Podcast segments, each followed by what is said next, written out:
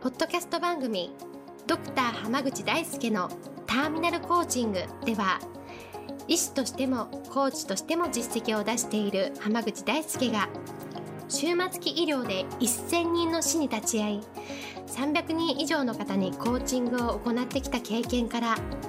あなたの人生を進化させるメソッドをこの番組を通してお伝えしていきますそれでは今回の番組をお楽しみください今日もドクター濱口大輔のターミナルコーチングの音声をお聞きいただきありがとうございますそれではナビゲーターの園尾さん今日の質問お願いしますはい、今日はと最近ポッドキャストを聞き始めました。と先生はどんな活動をされているんでしょうか。という質問が来ています。よろしくお願いします。よろしくお願いしますまずは聞き始めていただきありがとうございますはい、ありがとうございます。と私はですねあの、まあ、医師を医師として診療をしながらですねうんコーチングとか講演会を通じて、まあ、多くの方々のまあ人生っていうのを良くしていける活動を、まあ、大まかに言うとしていますはい、で、まあ、どういうことかっていうと、まあう、ん診療自体はもう医師になって12年目になるんですねう、はい、で、まあ、その中で、まあ、いろんな方々と、まあ、出会い別れがありうっんていうことをしてきているんですが、はい、まあ、その中で私が気づいたというか学んだことっていうのは、はい、まあ、生きてるってすごいラッキーなことなんですよ。うん、はい、だってあの、まあ、医療現場にいるとやっぱりこう突然病気になってとか突然事故にあってとかっていう方もはいいらっしゃるんですよね。まあ、もっと言うとその生まれてすぐにうん、亡くなってしまう方もいれば、まあ、120ぐらいまでピンピン元気にしてる方もいらっしゃったりはい、するんですよ。っていう現場にいていると、まああのまあ、でしかもねあの実ははい、結構不節制してるのに、うん長生きな人もいれば、うんうんすんごい節制してるのに、はい、そんなにこう元気でいれいられない人っていうのそうもですいねたりするのでねえええなんかまあある程度のところまでは確かにコントロールできたりとか、まあ、医療が発達したことによって平均寿命も伸びてきて、え、うっん、うん、ていうとこはあるんですけどでも平均寿命って結局平均でしかなくってはい、みんながみんな例えば平均寿命80歳って言われててもうん、うん、みんなが80歳まで生きれるっていうわけじゃないんですよ。そうですね。そういう意味ではある程度運の要素っていうのがあるんですよね、はい、例えばすごい大きな病気をしたり大きな事故をしたけどうん運よく助かる人もいればそうじゃない人もいたりするっていう意味では、そうですそうねだからどこまでも人間がこうねあコントロールできるわけではないっていうところが結構大事なんですね、はい、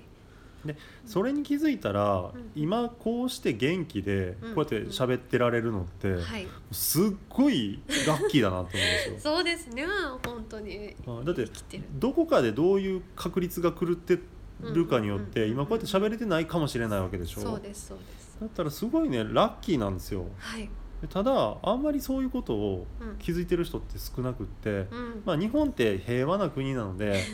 なんとなはく生きてるのって当たり前になっちゃうじゃないですか、うんうんうん。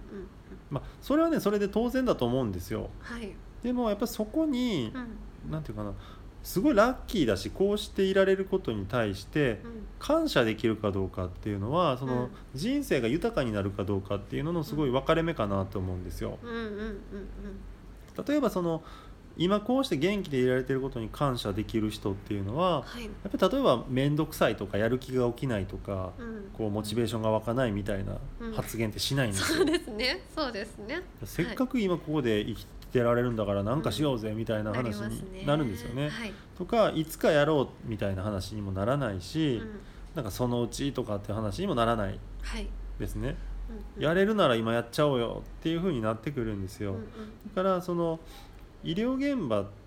ていうところで本当に学んだのは今今せっかくこうして生きている幸運をかみしめながら、うんせっかく生きてるんだから全力で今やれることをやろうっていう風にうんうん僕は思ったんですね。はい。でそれをただあの単に思っただけだったら、まああの一人の思い込みで終わっちゃうんですけどうん、うんそこであの僕自身はまあたまたま医療のうん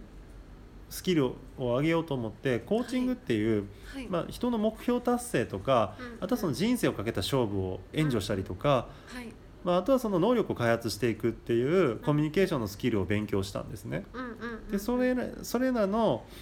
まあ、言うと人の目標を達成したりとか人生を豊かにするっていうことをうんうんスキルとしてできるのとプラスアルファでその医療現場で学んだことっていうのをこう合わせて、はいまあ、あの全力で生きている生きたいなと思っている人とかうん最高の人生を送りたいなって思っている人をうんそのスキルとか学びや経験っていうのをミックスさせたう、ん